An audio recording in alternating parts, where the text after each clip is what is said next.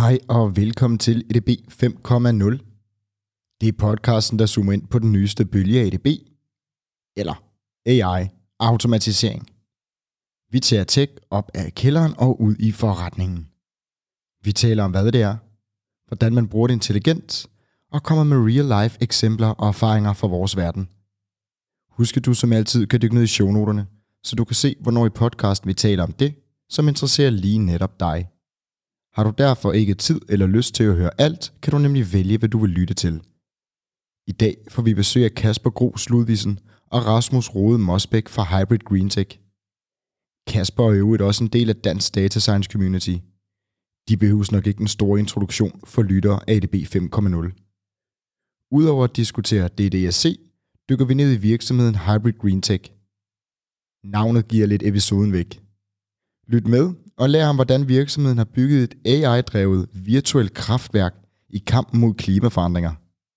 Vi kommer vidt omkring. Velkommen til endnu en episode af ADB 5.0.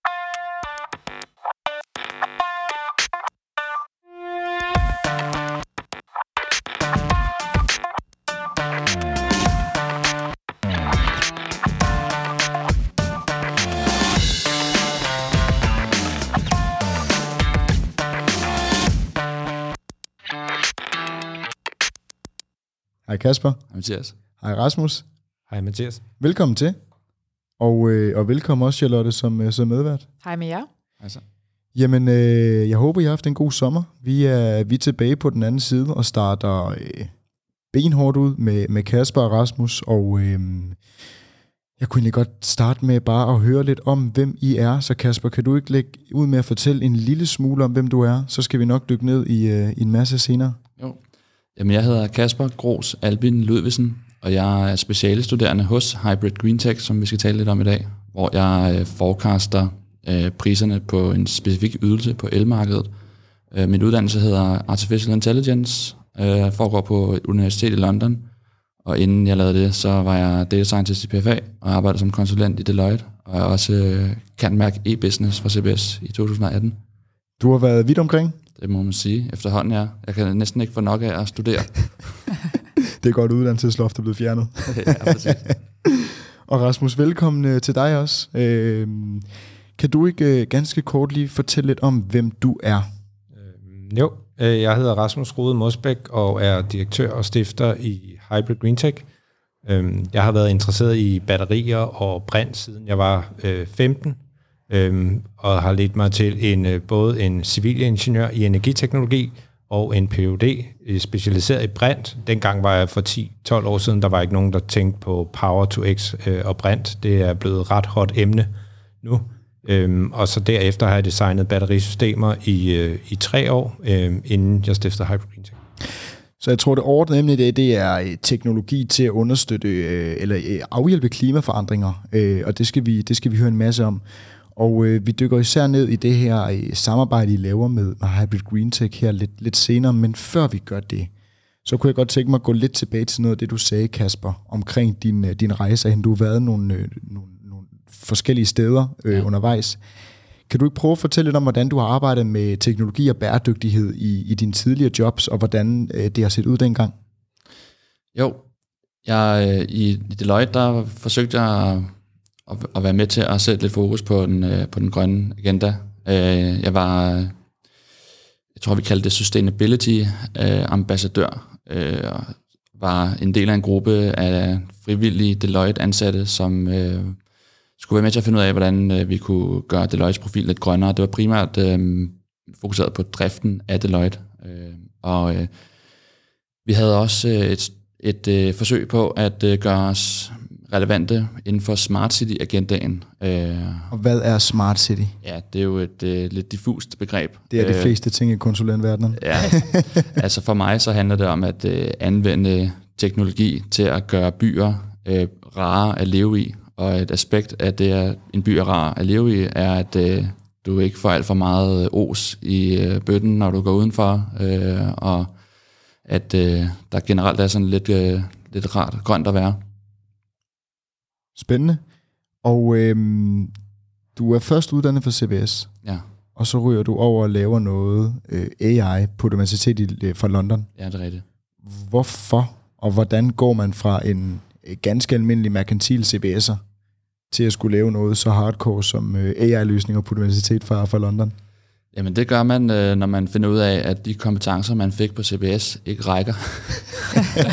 øh, altså jeg, øh, jeg beskæftigede mig med machine learning på CBS øh, på forskellige måder, og var en tur på øh, Stanford University en sommer, øh, og havde blandt andet et fag der, der hed Introduction to Statistical Learning. Øh, det, det blev øh, gennemført, altså det kursus blev, der blev vi undervist af nogle øh, statistikere, og derfor kaldte de det statistical learning og ikke øh, machine learning.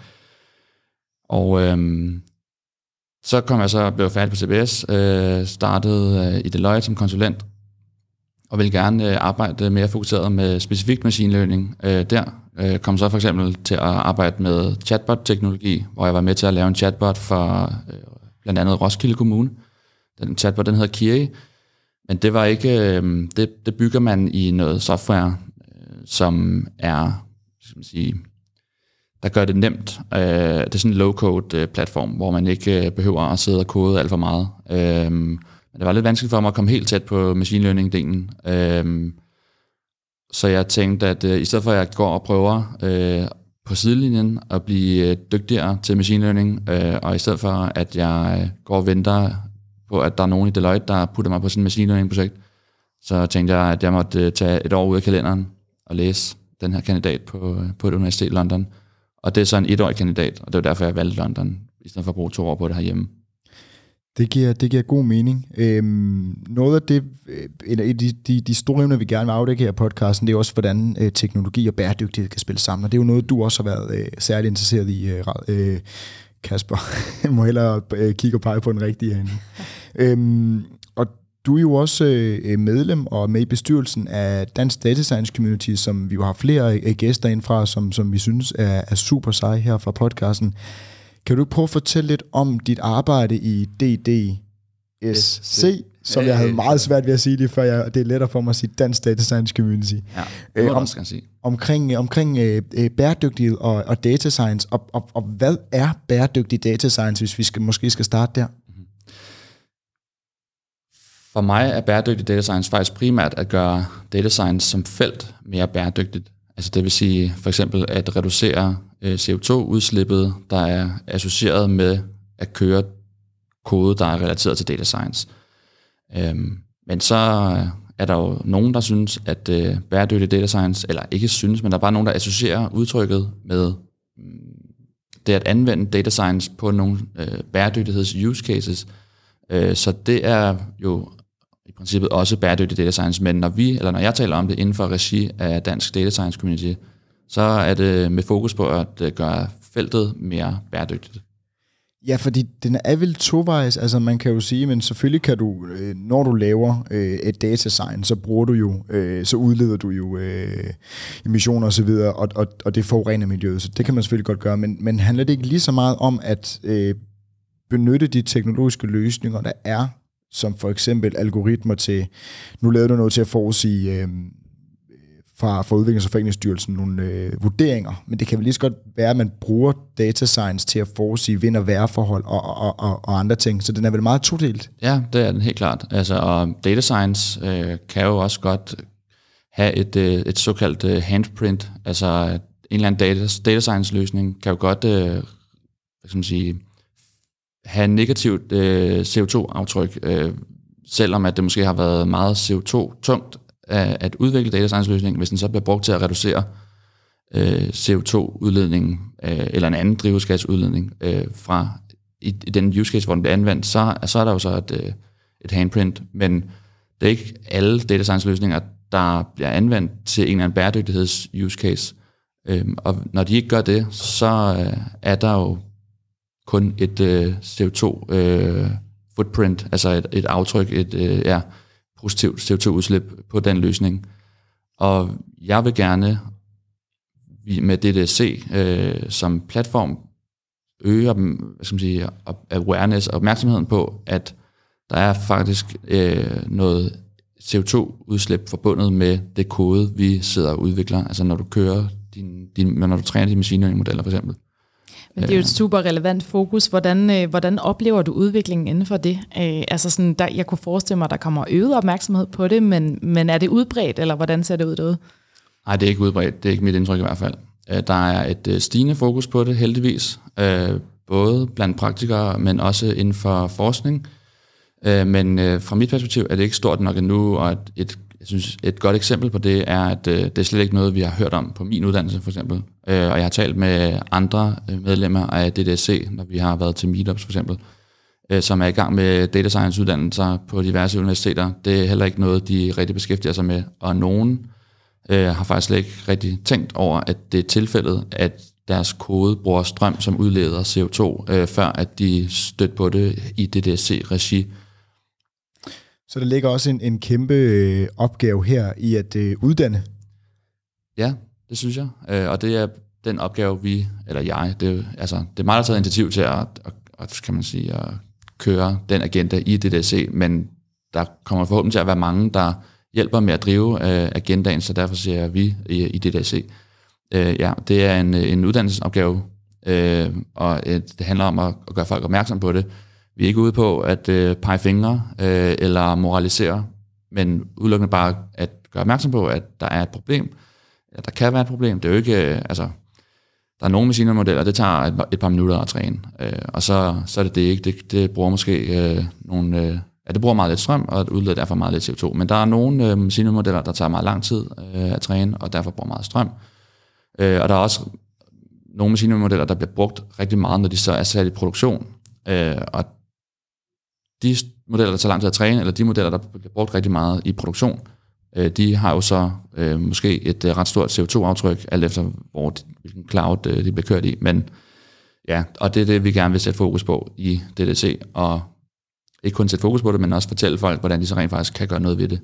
Ja, både fra et udviklingsperspektiv, skulle jeg sige, men vel også, at man på et tidspunkt kommer derhen, at dem, der så bestiller øh, koden eller løsningen, også tænker, jamen jeg vil faktisk vælge den, der har det mindste aftryk. Ja, øh, ja det, øh, det, det ville være fedt, hvis det var sådan, det forholdt sig. Og vi, vi har sådan en kanal øh, på vores, altså på Dansk Data Science Community Slack, øh, der hedder øh, Sustainable Data Science, og der var faktisk en, der for nylig skrev, at øh, der var en kunde, der havde bragt det op øh, i dialogen omkring øh, den øh, service, de skulle købe. Fedt. Øh, ja, så det, og det, det var faktisk ret fedt at, at opleve, at øh, for det, det, det skal jo også komme, efterspørgsel skal jo komme et sted fra. Vi prøver i DDC at skabe øh, hvad skal man sige, revolutionen øh, nedefra og op, øh, altså ved at fortælle folk, der arbejder på gulvet som data scientist, at der, de skal prøve at gøre noget ved det. Øh, men det vil også være super fedt, hvis øh, beslutningstagerne øh, selv kom ja, ind i kampen, det lyder lidt negativt, men hvis de også øh, hjælp. Det giver, det giver god mening, og øh, vi skal jo til at tale lidt om, nu har vi talt om bæredygtig data science, men om lidt skal vi til at tale om, om hybrid green tech, og hvilken samfundsudfordring I hjælper med at, øh, at løse, og hvordan man bruger teknologi til at gøre samfundet grønnere øh, og mere bæredygtigt. Men, men før vi gør det, Kasper, så skal jeg lige have stillet dig vores, vores obligatoriske spørgsmål. Øhm, og vi er jo en, en podcast, hvor vi taler om blandt andet intelligent automatisering. Og hvis jeg bare stiller dig spørgsmålet, hvad betyder øh, intelligent automatisering for dig? Det er faktisk ikke et udtryk, jeg bruger specielt ofte selv, men hvis jeg, når nu du spørger mig at komme et bud på det, så vil jeg sige, at øh, det, handler om at bruge øh, machine learning til at automatisere processer. Øh, for mig er RPA ikke specielt øh, intelligent. Øh, altså intelligensen, tror jeg, for mig opstår øh, når det er når, ad, når systemets adfærd er lært øh, snarere end øh, hardcoded af en udvikler. Nå, vi skal til at tale om hybrid green tech. Og øh, jeg tænker, at øh, stifteren og den administrerende direktør måske er den allerbedste til at introducere selskabet, selvom øh, Kasper laver øh, øh, speciale med jer lige nu. Så, øh, så hvad er hybrid green tech for en, for en størrelse, Rasmus? Øh, Hybrid Green Tech, øh, vi inspirerer store organisationer i at investere i elektrisk energilæring, så vi sammen kan nå 100% vedvarende energi. Og hvorfor skal de gøre det? Øhm, øh, vi har alle sammen et, øh, et klimamål i, at energisektoren skal være CO2-neutral i 2030, og samtlige sektorer skal være øh, CO2-neutral i 2050. Øh, så vi skal have omstillet øh, alt i forhold til, hvordan vi øh, forbruger og producerer energi på. Og, øh, og sådan helt øh, kort, hvis, hvis vi skal lave øvelsen og, og gå ned i sådan, øh, forklare det som, som, som om jeg var fem. Ja. Hvad er det så, I laver? Hvis jeg var en femårig, og du skulle forklare mig, hvad Hybrid Green Tech laver. Forestil dig en teknologi, der kombinerer vores behov for at nå 100% vedvarende energi med en ekstraordinær god forretning. Det, det lyder som noget, man kan forholde sig til. Øhm, jeg ved, at I er, I er specialister i energiopbevaring. Ja. Kan du fortælle lidt mere om, hvordan man opbevarer energi? Øhm, det kan gøres på flere forskellige måder. Øh, vores fokus har hele tiden været det, man kalder elektrokemisk energilæring. Så det er energilæring i, øh, i form af at lære energi på batterier. Det er elektrokemi, altså hvor du kom, konverterer elektronerne, der løber i dine ledninger, til øh, at blive læret i, i form øh, af en eller anden form for kemisk læring. Øh, det er batterier. Der er også noget, der hedder øh, flow-batterier, hvor du lærer øh, energien i væsker. Øh, og så kan man også øh, konvertere den elektriske energi til øh, brint, som er en gas, eller flydende brændsler. Så man kan altså konvertere energi til brint, som er flydende. Ja. Og, øhm, og Eller metanol og ammoniak, som er, er nemmere at transportere end brint. Mm. Og det er den måde, man, man hvad det hedder, øhm, dekarboniserer de her tunge industrier som shipping og, og, øh, og, og, og fly. Og hvem er det så, der køber jeres produkt? Øhm, det vi har udviklet, det er en, det vi kalder en digital backbone til at, at, at udnytte øh, det fulde indtjeningspotentiale for energilæring. Øh, og så har vi udviklet et, øh, et fuldt AI-drevet virtuelt kraftværk, som både øger indtjeningen, men op, også optimerer øh, driften af de her elektrokemiske energilærer, som batterier og elektrolyse til at producere brint. Og dem, der køber vores ydelser, det, er, det kan være, vi har øh, tre hovedgrupper. Øh, den ene, det er det, man kalder på engelsk øh, charge point operators, så det er dem, der opererer store øh, lynladestander øhm, øh, til elbiler eller eltrucks øh, busdepoter. Øh, vi arbejder lige nu også på et projekt med, øh, med øh, batteritog. Øh, så det, det er en segment. Øh, det andet segment, det er det, vi på engelsk kalder large energy users. Så det er øh, industrikunder og meget store bygninger, der har et højt energiforbrug. Øh, og den sidste, det er det, vi kalder independent power producers. Så det er folk, der ejer og driver vindmølleparker og solcelleparker. Godt, så de har de fysiske depoter, og I hjælper dem så ligesom med at, at rådgive i forhold til, hvordan kan man så optimere det og lære mest muligt? Ja, vi har øhm, tre forskellige ydelser. Så den første, det er en, en, en rådgivningsservice, vi, vi tilbyder dem, hvor vi går ind og analyserer det, vi kalder deres værdistak.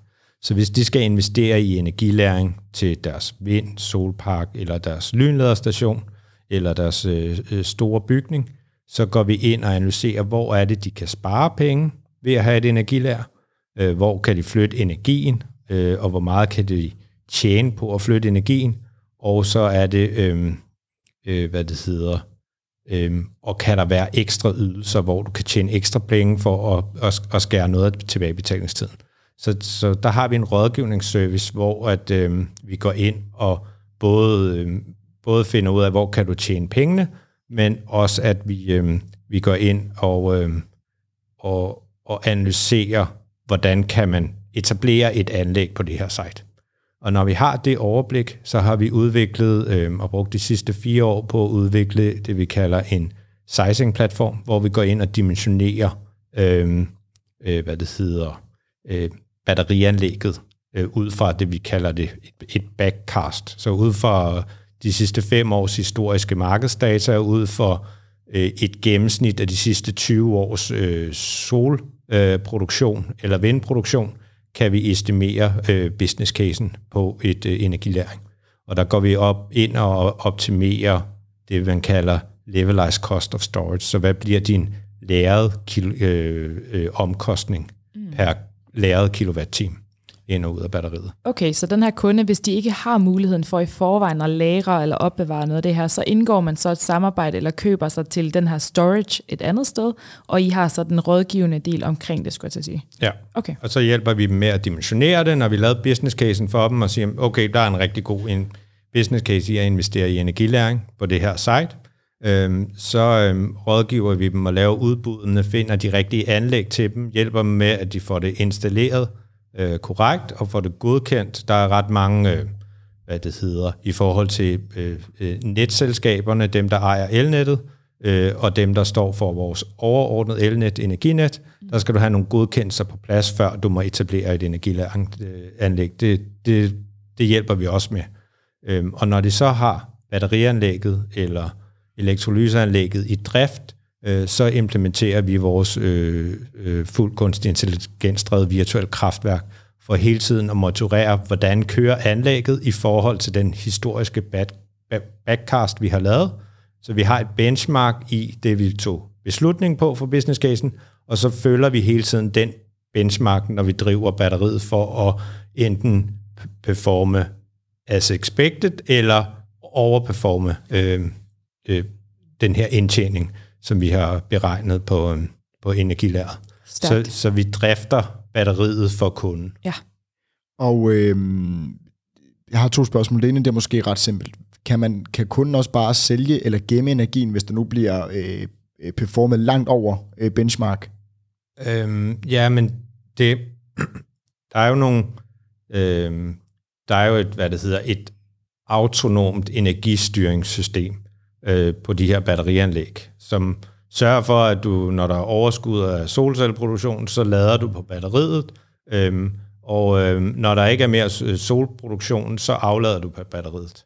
Men det bliver ikke altid gjort. Det er ret autonomt, og det bliver ikke gjort øh, særlig intelligent. Øhm, Og udfordringen ved det er, at typisk så begynder man, når solen begynder at skinne om morgenen, så begynder du at lade dit batteri. Og når det er fuldt opladt, det er sådan set midt på dagen, der går du fra, øh, set fra elnettets side, der går dit solcelleanlæg fra at eksportere nulstrøm til at eksportere maksstrøm. Øh, og det gør det inden for få minutter.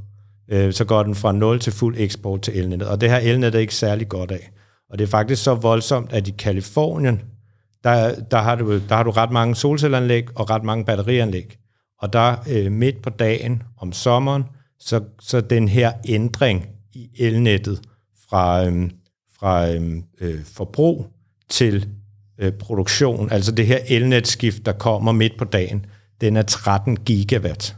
Så det, det, jeg ved ikke, om I kan forholde jer til, hvor meget 13 gigawatt er, men øh, det, det største havvindmølleudbud i Danmark lige nu, det er Thor øh, vindmølleparken, og den var 1 gigawatt.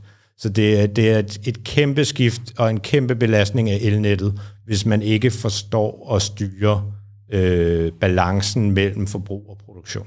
Men hvordan, altså nu tænker jeg, man kan jo ikke styre, hvornår øh, det blæser, og hvornår solen skinner og sådan noget. Så, så det, jeg er lidt nysgerrig på, det er jo så, hvordan kan man lave den distribution? Øh, fordi en ting er, at det kommer ind, og så sørger man så ligesom for at lagre det på et tidspunkt, men, men distribuering er hvordan? Øhm, for eksempel har vi et øh, øh, vi samarbejder med en ret stor kunde, der har et industrielt site, og der har vi noget, vi kalder Sol Power Forecasting. Så vi forudsiger øh, i morgen, hvornår bliver peakproduktionen for solen. Mm. Og så sender vi nogle signaler via vores virtuelle kraftværk til øh, øh, batterisystemet, at den skal vente to-tre timer med at begynde at oplade på batteriet, Yes. netop for at, at skære den her peakproduktion øh, væk fra eksport til elnettet. Så vi kan gemme peaken, og vi i stedet for at gemme øh, opladningen øh, eller lære øh, solcelleproduktionen i starten, så, så kan vi udskyde den her opladning ved hjælp af Solpower Forecast. Fedt, det giver super god mening. Og, og det, det betyder, det vil sige, at når du så har det her site, der er begrænset på, hvor meget du kan eksportere til elnettet, øh, så kan vi rent faktisk fordoble kundens solcelleanlæg på taget ved at gøre det på den måde. Kasper, jeg kunne godt tænke mig lige at vende øh, lidt tilbage til, til dig. Øh, jeg tænker, vi kunne sidde rigtig længe og snakke om det her, Rasmus, så vi skal nok komme, øh, komme tilbage. Øhm, og du er jo i gang med en, med en meget, øh, meget praktisk ja, blanding af, af praktik og, og øh, akademia lige nu på Hybrid Green Tech. Hvad, hvad er det, du er med til at, øh, at lave lige nu i dit, øh, i dit speciale?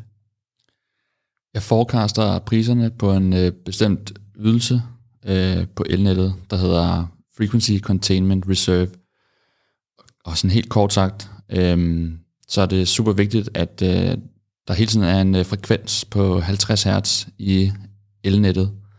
Øh, og hvis den frekvens øh, afviger fra de der 50 Hz, så skal, så skal den reguleres. Og øh, dem, der er ansvarlige for at regulere frekvensen, det, de hedder Energinet, men de kan ikke selv regulere den, fordi de må på grund af sådan noget antimonopol-lovgivning ikke selv producerer øh, strøm, så de skal gå ud og købe ydelsen, altså den her frekvensreguleringsydelse, fra nogle andre. Og det gør de time for time øh, hver dag. Og øh, det vil sige, at, at hver dag, altså mellem kl. 00 og 01, der er en pris, mellem 0 eller 1 og 02, der er en anden pris. Øh, og hvis man skal byde ind, altså som, som hvis man er sådan en type virksomhed, øh, eller har, har et batteri, og man kan øh, byde ind på det her marked med at regulere frekvensen, så vil det være fordelagtigt for dig at vide, sådan nogenlunde i hvert fald, hvad kommer priserne til at være de næste, lad os sige, 48 timer. Fordi så kan du øh, tilpasse dit bud, så hvis du vil byde på at levere det her FCR mellem kl. 15 og kl. 18, øh, så, hvis, så handler det for dig om at ramme øh, prisen, at dit bud skal afspejle prisen så, så godt som muligt, for at dit bud bliver accepteret. For det er sådan øh, en, altså en, en konkurrence om, hvem der kan levere øh, det laveste bud. Ligesom hvis et konsulenthus skal ud og sælge en ydelse. Lad os sige, at øh, Udviklings- og Forenklingsstyrelsen de skal købe en eller anden ydelse.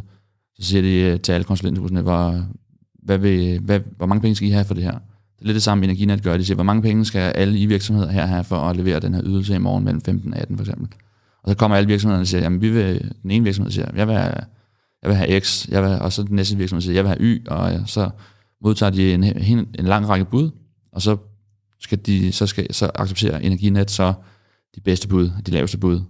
Jamen, det er jo ikke kun afhængigt på pris, øh, går jeg ud fra. Det er vel også afhængigt på, øh, hvor, hvor, hvor præcise estimater man kan levere.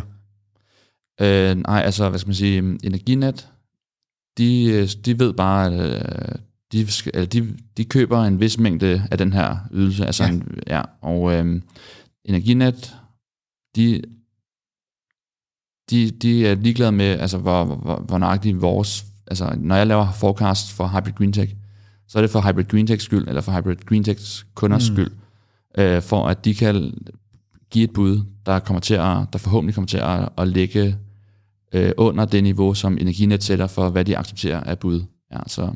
Og hvordan, hvordan laver man så sådan en forecast?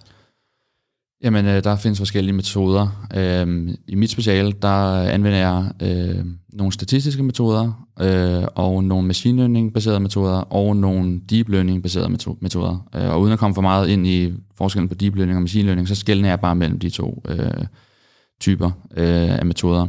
Og det er fordi, at der er meget øh, debat inden for forecasting, men også sådan generelt inden for AI, om hvorvidt det overhovedet er nødvendigt med de her øh, meget komplekse og øh, ressourcekrævende deep learning modeller. Øh, så hvis man kunne producere nogle lige så gode forecasts med klassisk statistik, øh, så vil man selvfølgelig gerne gøre det. Så derfor afprøver jeg nogle klassiske statistiske metoder og sammenligner øh, deres performance med nogle machine learning metoders performance og nogle deep learning metoders performance. Og en af de deep learning metoder, jeg anvender, hedder en, er en såkaldt transformer-arkitektur, som er meget udbredt i natural language processing, men som man kan øh, tilpasse til at, at kunne lave sådan nogle, det man kalder tidsserie øh, fremskrivning, eller time series forecasting.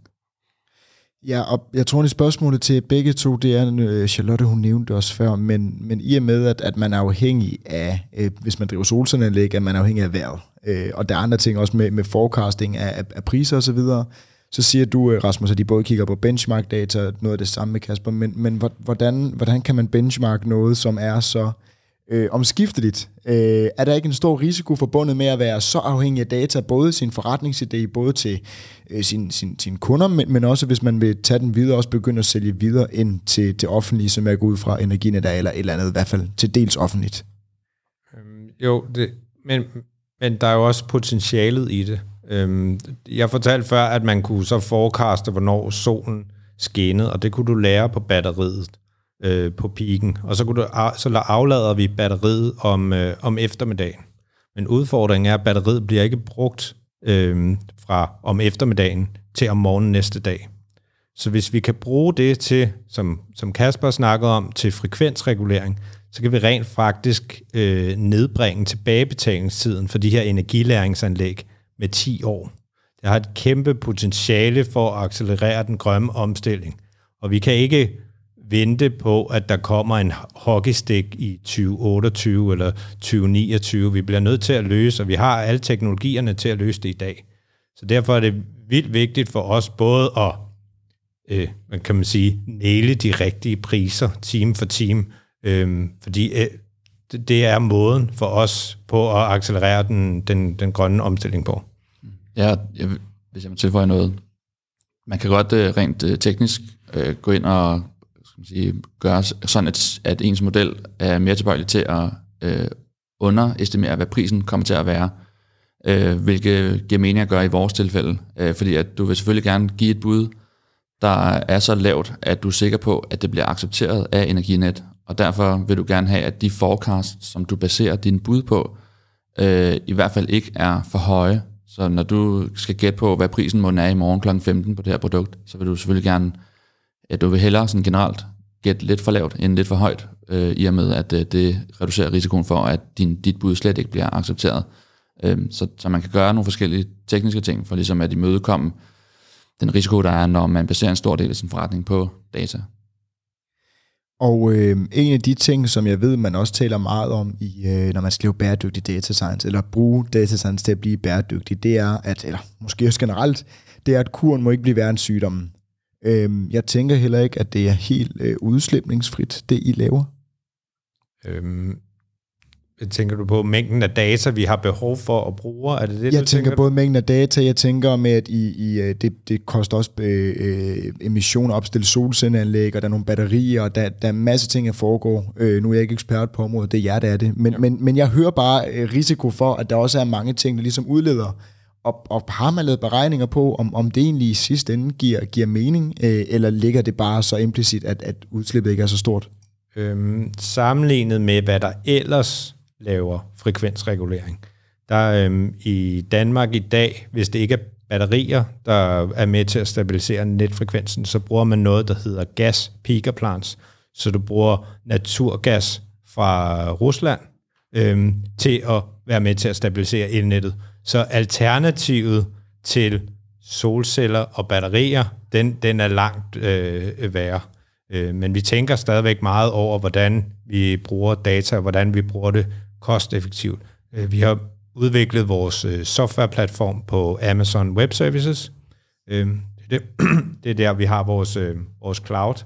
Og det, der er ret vildt at tænke på, det er, at fra vi har målt en frekvensubalance, til vi får dataerne op i skyen, til vores kunders batterianlæg øh, reagerer, der går under 200 millisekunder. Så det er ultra hurtigt, vores system er. Øh, og samtidig med, så får vi alle mulige data fra batterisystemet op i vores sky. Det vil sige, at vi har en ret stor øh, hvad det hedder, datamængde, vi hele tiden får. Så vi tænker meget over, hvordan vi lærer det, altså hvordan lærer vi dataen, og hvordan vi optimerer vi på dataen. Både for at reducere vores egne omkostninger, men også øh, for at, øh, at det så er miljørigtigt som muligt. Fedt. Jeg tænker, der må være et gigantisk potentiale i det data, udover det, I allerede gør. Og jeg er godt med på, at det er en hel del, men har I nogle overvejelser, eller har I drøftet, hvad, hvad det næste ligesom kunne være, øh, der var relevant at monitorere øh, øh, med den data? Det vi øh, gør nu, og det vi går øh, er live med på vores virtuelle kraftværk, det er at byde batterikapacitet ind i elmarkederne. Øhm, og der har vi udviklet nogle, øh, det vi kalder multimarkedsalgoritmer. Så batteriet kan gå ind og øh, blive budt ind i et nyt marked hver eneste time. Der har vi udviklet en teknologi, som hele tiden kan skifte marked. Øh, og potentialet i det for os, det er, at vi kan øge det, vi kalder operating profit. Vi optimerer ikke på omsætning, men vi optimerer på profitten. Så det vil sige vores omsætning minus omkostninger. Øh, og den kan vi øge med 10% øh, per år, samtidig med at vi reducerer degraderingen for batterisystemet med 61%. Så vi kan faktisk fordoble levetiden på batterianlægget. Og der er jo en omkostning, en CO2-omkostning ved at producere batterier. Øh, den er cirka for elbiler, når den har kørt 50.000 km, så er den så blevet CO2-neutral. Det er sådan cirka mm. en, en benchmark. Men vi stopper ikke her, fordi vi, har, vi er også i gang med at udvikle noget, vi kalder porteføljestyring. Så vi kan byde batterier ind samtidig med noget, der hedder elkedler, eller varmepumper, eller elbilsladerstander. Og ved at vi byder øh, batterier og øh, elbilsladerstander ind øh, samtidig i et marked, så kan vi i en af markederne yderligere reducere batteridegraderingen med 45 procent for det marked alene. Så det har en ret stor impact i, hvor, hvor meget vi prøver hele tiden at, at, at skubbe til grænserne på, hvor, hvor meget kan vi få batteriet til at leve længere, samtidig med, at vi hele tiden optimerer på profit. Øh, så, så I hjælper os faktisk, øh, os elbilsejere, med at gøre øh, vores forsvar lidt lettere, når folk siger, ja ja, men det koster jo også øh, at producere et batteri. Ja, lige præcis. Fedt. Det er gode nyheder. Det her, øh, det her virtuelle øh, AI-kraftværk, øhm, øh, uden, uden at, at du øh, har taget nogle år at bygge det, og, og I drifter det, men, men sådan high level, tror jeg heller, jeg må sige. Hvordan bygger man sådan et, og hvor går man hen for at finde ud af, hvordan man skal bygge det?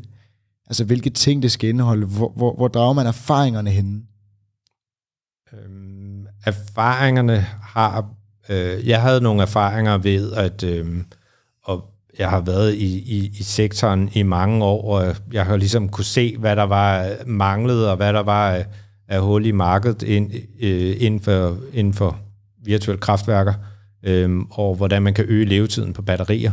Øh, og så har vi øh, vi har et tæt samarbejde med, øh, med danske universiteter. Øh, vi har en, øh, en del øh, innovationsprojekter sammen med universiteterne, og så har vi også øh, øh, vores ansatte, har en del af dem kommer også direkte fra universitetet. Vi er 13 medarbejdere, og fire af os har en Ph.D. inden for enten analytics eller energiteknologi, øh, og resten, de er, er, de fleste af dem, de er, øh, af de 13, de er, har en civil ingeniør inden for energi. Så, så vi, vi er ret meget inde i, i branchen, øh, vi er, vi er øh, energinørder med stort E. Jamen øh, Rasmus, du nævner det her med, at I jo måler noget fysisk og genererer en hel masse data, der så ryger op i skyen, øh, og ret hurtigt, eller nærmest med det samme, reagerer jeres batterier så derefter. Øhm, kan du ikke prøve at fortælle lidt mere omkring sådan hele den teknologiske platform, der skal supportere det, øh, og, og hvordan jeres rejse der har været? Øh, jo, øh, vi har udviklet både vores øh, sizing software, men også vores øh, øh, virtual power plant er udviklet i, i Python, og så har vi så videreudviklet på den her større og større Python-kode og lagt den op øh, på, på Amazons øh, platform. Så vi driver øh, hele vores teknologi i en det, vi kalder en virtual private cloud øh, på Amazon, som så er anonymiseret. Øhm, og der har vi været, øhm, været øhm, vi har gået ret meget i detaljen om, hvad er det for nogle forskellige teknologier, og hvordan vælger vi vores øh, teknologistak sådan, så vi kan få den her responstid til at være så hurtigt som muligt. Og faktisk har vi opnået en responstid, der er fem gange hurtigere end det hurtigste krav øh, i de her, øh, af de her elmarkedskrav. Så øh, der er et øh, marked i, øh, i Norden, der hedder Fast Frequency Response, og de kræver, øh, det marked kræver, at man skal respondere i, i, inden for et sekund. Øh, og der er vi øh, fem gange hurtigere. Øh, og vi er faktisk udvalgt øh, af Amazon. De har været så imponeret af vores teknologi, at de har udvalgt os til, til det, de øh, kalder øh, AWS Clean Energy Accelerator øh, 2.0. Øhm, og i den accelerator, der har været 424 ansøgere, fra 58 lande, og de har kun udvalgt, af de 12, der blev udvalgt, er der kun udvalgt tre fra Europa, øh, og vi er de eneste øh, nord for Spanien. Så i, i de sidste par måneder, der har vi været i det øh, intensivt accelerationsforløb øh, sammen med Amazon, hvor at øh, potentialet for os og Amazon i at være med i det her øh, accelerationsforløb, det er, at et er, at vi kan demonstrere øh, set i global skala på mindre kunder. I, I Danmark er det meget store kunder, men på mindre kunder globalt set. Øh, men så er det at øh, kunne demonstrere vores teknologi på de her øh, meget store øh, øh, operatører af vindmølle- og solcelleparker. Og, og hver af de her, vi kalder dem corporate partners i accelerationsprogrammet, de har et, øhm, øh, et klimamål, energimål, der er øh, to til tre gange større end Danmarks, øh, og øh, de, de øh, arbejder alle sammen på at udvikle en, øh, en vind- og solportefølje på 40-50 gigawatt, og øh, hver af dem, de ønsker, at der skal være mellem 25 og 40 procent energilæring i de her øh, vindmølleparker. Så at øh, komme ind hos nogle af de her kæmpe virksomheder øh, og være med til at demonstrere, så vores teknologi, det er, det er ret stort for os, øh, og det der er også en ret stor motivation for Amazon i at få os ind og integreret blandt hos de her store kunder. Ja, og for lige at vende tilbage til noget af det, du sagde øh, tidligere, Mathias, du, øh, du spurgte, om der kunne være sådan en, øh, en downside ved, altså sådan, ja, ved den her form for, for teknologi. Der, der giver det super god mening, at, øh, at Hybrid Green Tech kører deres ting i AWS eller en anden form for cloud, fordi at de her cloud-platforme har typisk nogle datacenter, der er meget mere energieffektive, end, øh, end det du selv vil kunne have, eller end, og mindre end, eller bedre energieffektivitet end nogle af de lidt mindre øh, udbydere. Øh, så, så det er meget fedt, at, øh, at det kører der. Ja, så kan man sige, at det her med netop at få øh, den her anerkendelse, eller det her stempel, er jo også med til at skabe noget awareness omkring, at man tilbage til, om man gør det for, for formålets skyld, eller for processens skyld, egentlig øh, altså har fokus på, hvordan man, man laver grøn teknologi generelt. Så ja. det er jo super fedt. Ja, jeg tror her, øh, jeg sidder lidt tilbage med et, med et enkelt spørgsmål, og det er øh, i forhold til, lad os kalde det øh, co-creation eller, eller konkurrence. Øh, hvordan foregår det så, når man ser, altså vi er jo et, et lille land i Danmark, så det kan godt være, at, at vi har nogle, nogle pissedygtige folk, men, men vi er trods alt et meget lille land, og det vi kan gøre i Danmark er, er jo minimalt i forhold til, hvad du kan i lande som USA, Kina, Indien osv. Ser man noget af det, I gør laver i Danmark øh, andre steder i verden også, at det vil det være konkurrenter, kigger man nu ind i med Amazon her, og så kunne, øh, kunne samarbejde med, øh, med lande, steder og virksomheder, hvor det kan gøre en, en endnu større forskel, eller hvordan ser markedet ud? Øhm, vi har konkurrenter i, øh, i lande, hvor at øh, man har udfordringer med elnettet. Øh, det er, som jeg fortalte tidligere, øh, Kalifornien, øh, Texas øh, og England. England har ikke så mange internationale elnetsforbindelser. Det vil sige, at det, de producerer her og nu, det skal de også forbruge her og nu. Øhm, så derfor er der nogle der er der flere ydelser i forhold til i Norden, der er der flere ydelser i forhold til at balancere elnettet, for balancere forbrugerproduktion. Så der, der er nogle konkurrenter, øhm, som er fokuseret på det engelske marked, og der er nogle konkurrenter, der er fokuseret på det kaliforniske marked. Men der er ikke rigtig nogen, der er fokuseret på markedet i Norden. Jeg tror egentlig, det var det fra, øh, det for mig, så ved mindre du har noget på faldrebet, Charlotte? Det har jeg ikke, det har været mega spændende. Og øh, det er fedt at øh, få nogle øh, nørder, som du selv sagde i studiet. Jeg, jeg er vild med det. I, øh, har sagt med meget viden. Jamen, øh, se frem til at følge jeres rejse, og øh, held og lykke med at få, øh, få, få øh, også fundet ud af, om de statistiske modeller er gode nok, eller om vi skal ned i machine learning og deep learning, Kasper. Ja, ja. Øh, det har været kanon fedt. Tak fordi I, øh, I vil komme. Tusind tak. Tak Tak fordi I ville have os med. Det var så lidt.